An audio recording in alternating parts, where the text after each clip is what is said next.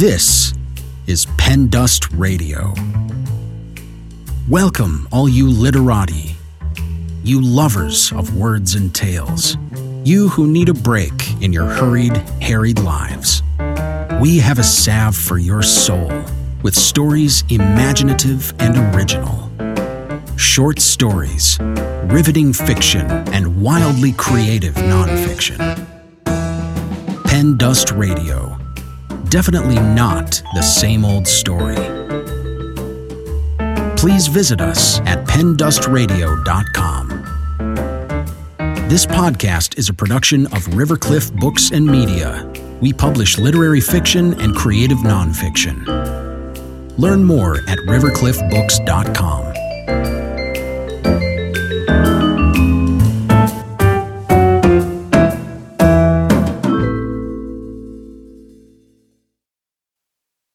This short story brings us into the life of William, a young boy who must deal with some unexpected circumstances after World War II. After being evicted from their home, his family finds a new place to live in a resort community on Lake Michigan. There, William makes a special new friend and faces some dramatic events. Robert Sachs' fiction has appeared in numerous literary journals. He holds an MFA in writing from Spalding University. This is a work of fiction. Traces of an Early Summer. Written by Robert Sachs. Read by Paul Ulrich. Eviction was a new word to eight year old William. When he repeated it, it tasted of ugliness and fear.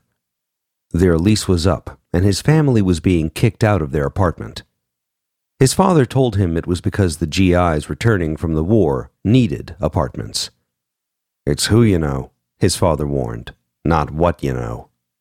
But none of the families of William's other friends were being kicked out of their apartments, only his. What did that say about his family? Why them? They had done their part to help win the war rationing, paper drives, victory gardens, and his father had worked at a munitions plant. And now, after all the celebrating, they were forced to leave the only home William had ever known. His mother told him that finding a new apartment in their Northwest Side neighborhood had proven difficult. That's where we want to live, she said.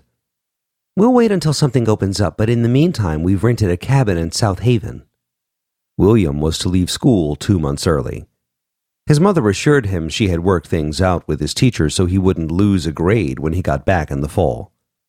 Their furniture would be stored with family and friends. It's an adventure, William, his mother said. A summer vacation starting in April. In a way, William was glad he'd be out of the city, away from his friends, so he wouldn't have to explain the eviction or, worse yet, listen to their explanations. South Haven was a resort town, with bright white resort hotels strung like charms on the sandy bracelet formed by the southeastern shore of Lake Michigan as it bottomed out and made the turn west toward Benton Harbor, Gary, Hammond, and up to Chicago. If you walked east from the lake and these grand hotels, you'd find the motor inns, their vacancy signs buzzing with neon. Beyond them, the brightly painted houses on streets named Elm, Oak, and Main. Then the little park with the statue commemorating local soldiers who had died in World War I. And, finally, the Cooperage, the Black River, and the bridge into town. It was a ten minute walk. You probably wouldn't notice the narrow dirt road across from the park, heading north for a block before ending in bushes, brush, and evergreens. Tiny gray houses dotted that road. William's father stopped his 37 Chevrolet sedan at the end of it, in front of Nettie Pollock's grocery, a wood framed rectangle with large windows on either side of the entrance. An old, unfinished painting project testified to decades of neglect. The interior of the grocery was lit by two low wattage bulbs dangling from the ceiling. Everyone shopped in town for meat or fish, but for everything else, from milk to canned goods to toilet paper to fishing lures and live bait, it was Nettie's. She and her son Daniel lived in a room in the back of the store. Beyond the grocery, William noticed, lay a dense thicket. He wondered what kind of creatures roamed in that endless darkness. Behind the store was the small wood cabin that would be their home until he didn't know when. His mother had promised Labor Day, but how could she know when they would find an apartment back in Chicago? Inside, they found a small bedroom and a bathroom without a tub or shower. Nettie had arranged for them to take showers at the Meltons, an elderly couple in the house across the street. The cabin had a screened in porch and a larger room that served as a combination living room, dining room, and kitchen. A hundred storms blowing in off the lake had peeled away most of the cabin's pale green paint. William was given a cot on the porch looking out on the back of the grocery, perhaps 20 yards away. The thick canopy of two old sugar maples covered most of the cabin's roof, the back half of the grocery, and the space in between, creating a feeling of overcast gloom even on the sunniest days. It was here, with his back against the grocery wall, that Nettie's son Daniel sat hour after hour, knees to his chest, humming an unidentifiable tune. William was surprised by Daniel's size, taller than his own father, with droopy eyes and large, soft hands. His thick black hair was long and unruly. Daniel? Nettie's call was sharp and angry. Daniel, get in here! William would hear her call him often during their stay. Daniel would get up without emotion to take out the garbage, empty boxes, sweep the floor, wash the front windows, or change a light bulb. When William and his mother first arrived, Nettie motioned for Daniel to help unload their things. Tell him exactly where you want him to put your stuff, she told William's mother. Thank you. I see there's no lock on the door. No need for locks here, Nettie said. This ain't Chicago. Every now and again a thief might find his way into town, but it ain't usual. Ain't nothing to worry about. William's father kissed his wife and son goodbye. He would stay with his sister's family in Chicago during the week to work and look for a new apartment. He'd drive up on weekends when he could. Nettie looked old and weathered to William, her skin tight against her thin frame, her pale blue eyes set deep in recessed sockets. She was tall and wore her shoulder length gray hair pulled back in a ponytail held up by a thick rubber band. Her hands were large and bony with crooks and outcroppings, the consequence, William would later learn, of arthritis. The set of her jaw did not seem to allow a smile. She and Daniel had moved from Chicago to South Haven to run the store after her father died. If she was happy to have this business, it didn't show. Settling in, William plopped down on his lumpy cot, resigned to the extended stay. He found himself thinking of home, and then realizing he no longer knew where that was. If anything good was to come of this forced exile, he surely didn't see it in the tall weeds of the approaching summer.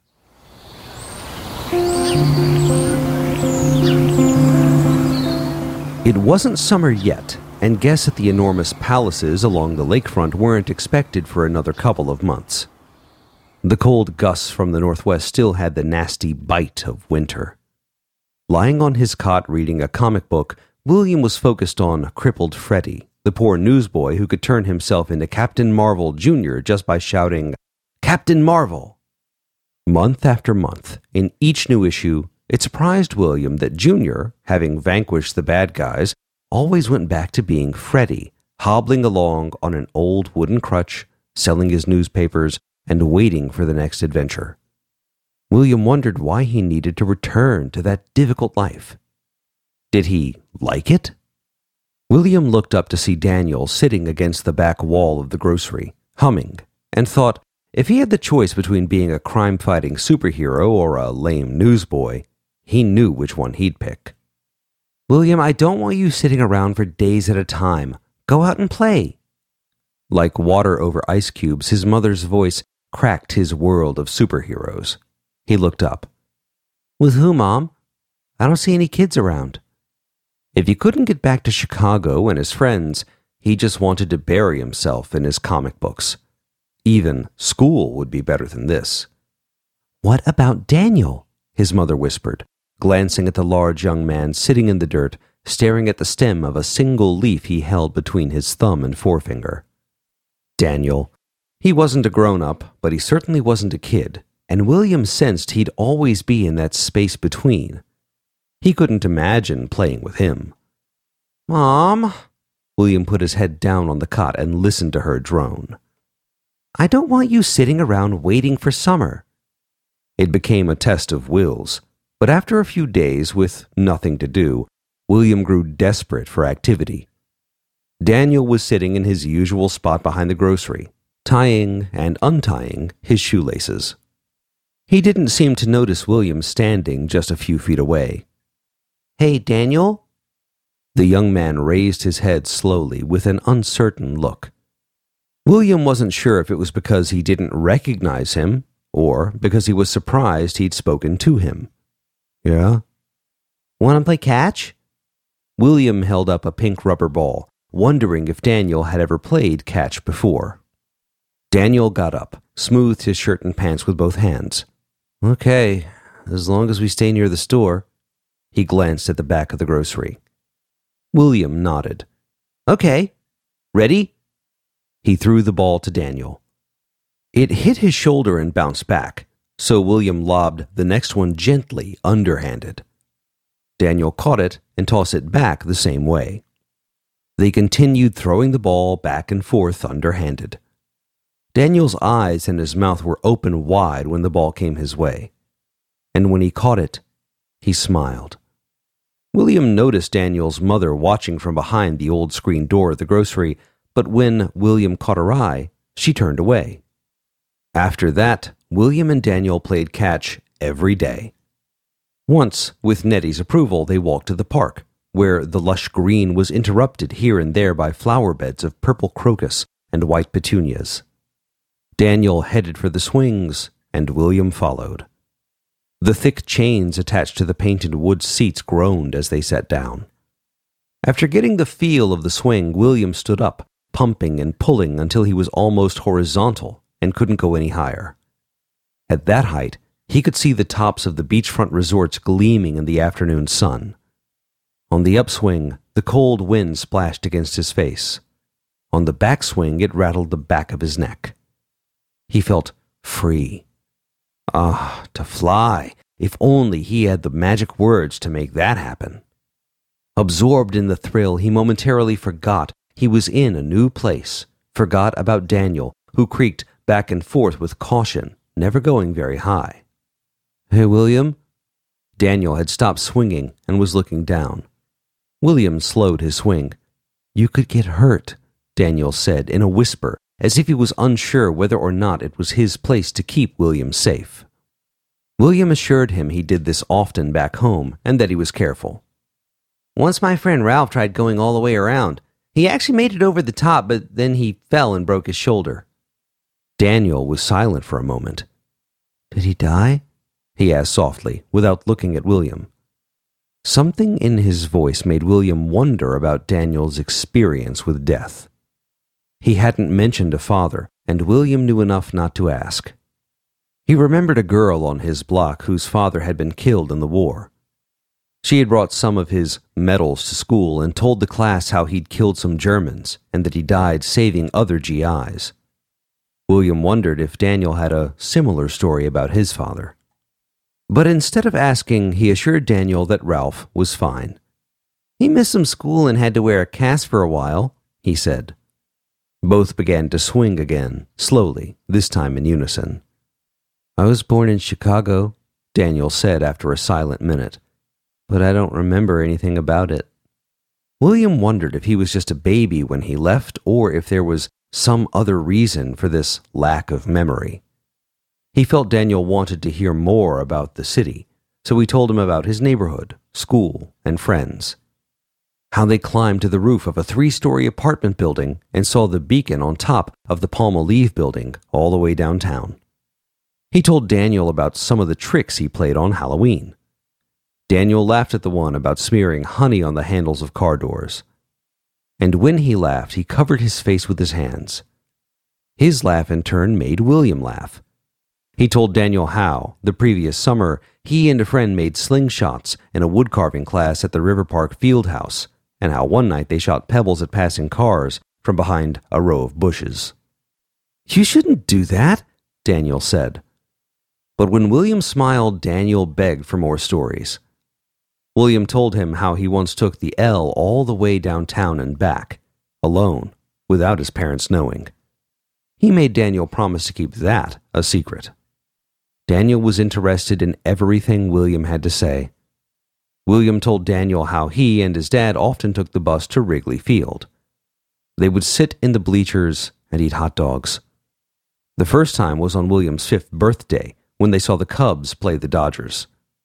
William's father taught him how to mark a scorecard, and this became his job, so they had a complete record of the game. They had hot dogs and pop, even during Passover, when it had to be a secret between them. Play ball! William yelled. He couldn't stop himself from jumping off the swing, showing Daniel how the pitcher always put the ball behind his back and looked down toward the catcher to sign. William wound up and threw an imaginary pitch. Daniel laughed. He told William he'd never seen a baseball game, nor did he and Nettie ever listen to the games on the radio. William promised to show him his mitt and league ball when they got back to the cabin, and the more he talked about Chicago, the surer William felt his father would soon find a place for his family in the old neighborhood. He returned to his swing then, and for a minute or two both boys swayed back and forth in silence, like saplings in a gentle breeze. I never went to school, Daniel said, looking straight ahead. I like the movies. Mom and me, we walk into town sometimes after the season and see one at the Haven Theater. He fell silent again, his eyes unfocused, as if he was replaying a memory of a scene from one of those movies. Then he looked up and asked, Can we go home now? On the way back, William started skipping. Daniel tried but couldn't get the hang of it. But he could run, and he beat William back to the grocery store by 15 yards. They both stood in front of the store, hands on their knees, trying to catch their breath. Nettie spotted them. Daniel, get in here! He loped into the grocery, and William walked back to the cabin. Over the next few weeks, he found himself telling Daniel about the kids on his block, the Troy Street Gang, they called themselves, and more about school.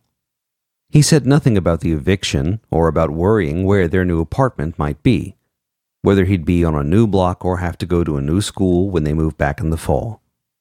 William kept these concerns to himself, but he shared many other things his favorite radio programs, and his favorite teachers. He even told Daniel about a girl he liked named Susan. And no matter how long William talked, Daniel wanted to hear more. William began to feel like a storyteller, like the woman at the library who read books to the kids during the summer. Sometimes he wondered what stories Daniel had heard in other summers and whether he was judging his stories against those. The weather turned warmer, William and his mother walked into town where they met a woman and her son, Richie, who looked to be about William's age. His family was from Grand Rapids, and they had rented a home on Elm Street for two months. After some pleading, the mothers agreed to let William and Richie go to a movie at the Haven. They would meet them afterward at the park. The boys saw The Story of G.I. Joe and split a box of popcorn. They became friends, and William went to Richie's house almost every day. They played ball or walked the beach, although it would be weeks before the water warmed up enough to go swimming. Every time William ran out of the cabin to meet his new friend, Daniel was there, sitting on the grass near the back door of the grocery. The first few times he raised his head, his eyes wide with a look of anticipation. William avoided acknowledging him, and soon Daniel didn't bother looking up. Richie was a couple inches taller than William, his hair, in a crew cut like William's, was bright red, and he had freckles over his face and arms. He was chunky, and when they raced, he couldn't keep up. William could skip faster than Richie could run. But Richie could throw pretty hard, so playing catch with him was a challenge. One day, while they were skipping stones across the river, Richie asked William if he had ever used a BB gun. When William shook his head, Richie said, Come on, I'll show you. Back at his house, Richie showed William his Red Ryder gun. I killed a rabbit once, he said. Got up real close and bam, he was dead. That's stupid. Why would you kill a rabbit? It's fun. And know what? My dad's got a real gun, a pistol he hides under the mattress. I snuck it out once and shot at a tree. I got whooped for that. I don't like guns, William said. What are you, some kind of fairy? William didn't respond, but decided he was through with Richie. Returning to the cabin, he spotted Daniel hauling out the garbage. Good old Daniel. Yo! William yelled to him. Daniel looked up, but then he walked back into the store without turning around. William stayed close to the cabin for the next few days and close to his comic books. From his cot, he often spotted Daniel sitting in the deep shade behind the grocery, humming. He looked up once and their eyes met, but Daniel looked down quickly and began tying and untying his shoes. Eventually, William asked him if he wanted to play catch. Daniel shook his head. Well, let's at least go to the park. No, Daniel said, pulling his knees closer to his chest. It took a while, but Daniel's coolness abated over time, and the two eventually fell back into their earlier routine. One day, returning from town with his mother, William found Daniel sitting on his cot and looking through his comic books. What's this? Daniel asked. Captain Marvel Jr. was on the cover, poking at the nose of an ugly giant with a pen. Daniel was pointing at a small white rectangle. It says, Fight infantile paralysis. Join the March of Dimes. Oh. It's a disease. Daniel pointed to the giant. Is that the disease? William was about to explain that the message in the white rectangle had nothing to do with the giant battling Captain Marvel Jr., but it occurred to him that it wouldn't be a bad idea if it did. Could be. Let's go to the park. On the swings, with William talking more about Chicago, Daniel asked if he was going back. Sure, he said quickly, hiding the worry he had that his father wouldn't be able to find an apartment.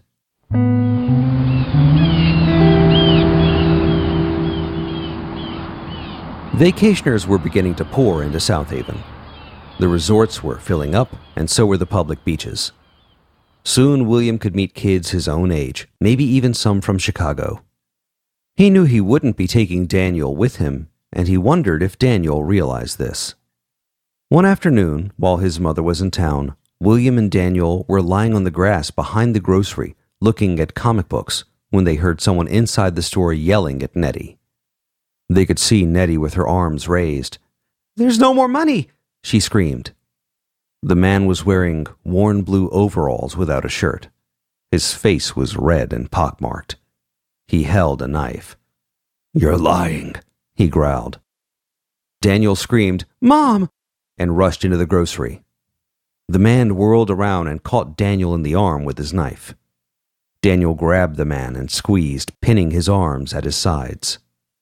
They fell to the floor, the knife slipping out of the man's hand and landing at Nettie's feet. Daniel's grip was tight, and the man couldn't move. Their faces were an inch apart, Daniel yelling, Mom! over and over again, the thief cursing Daniel and straining to break free. But Daniel held on. Run across to the Meltons! Have them call the police! Nettie shouted at William, finally realizing she could put down her arms. Quick! William did as she said. Robber! he yelled, running across the road and pounding on the Meltons' front door. Robber!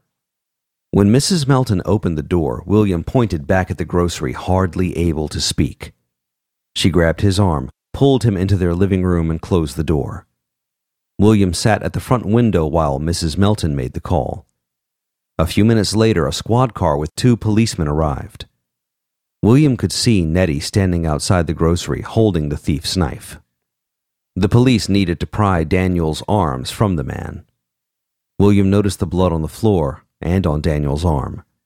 He watched as Nettie took a piece of checkerboard cloth and wrapped it around Daniel's arm.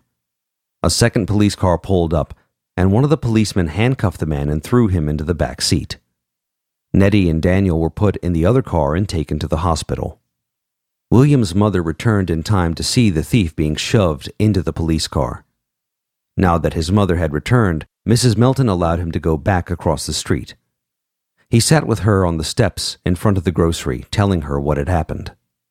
The setting sun began to shift to red, and the shadow of the store cooled him. You okay? she asked, putting her arm around her son and pulling him close. Yeah, I guess. That was a scary looking young man. He didn't scare Daniel, William said. The image of Daniel bleeding but holding tight to the man would stay with him for years. Oh, I think he was scared, but he wanted to protect his mother. Yeah, I guess so. William sat quietly for what seemed a long time. I've got good news, his mother said, breaking the silence. Daddy's found us a place on Kedzie, right around the corner from where we were. We can move in at the beginning of September. I bought a cake to celebrate. William cried, and his mother held him tighter, rocking slowly back and forth on the creaky steps. It was dark by the time the police brought Nettie and Daniel back to the grocery. He's fine, Nettie said as she left the squad car and walked toward the store. On the way, she bent down and lightly touched William's shoulder. She stopped at the door of the grocery, sighed a long, low whistle like a steam engine coming to rest. Daniel, his arm bandaged, walked behind his mother. He hesitated as he reached William, and then, without saying a word, went inside. This story is copyright 2021 by Robert Sachs. This recording is copyright 2021 by Rivercliff Books and Media. All rights reserved.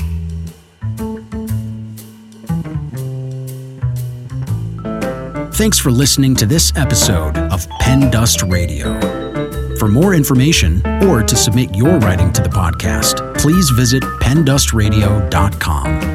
This podcast is a production of Rivercliff Books and Media. Learn more at rivercliffbooks.com.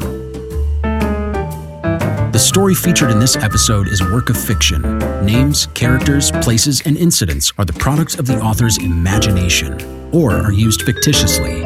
Any resemblance to actual events, locales, or persons, living or dead, is entirely coincidental.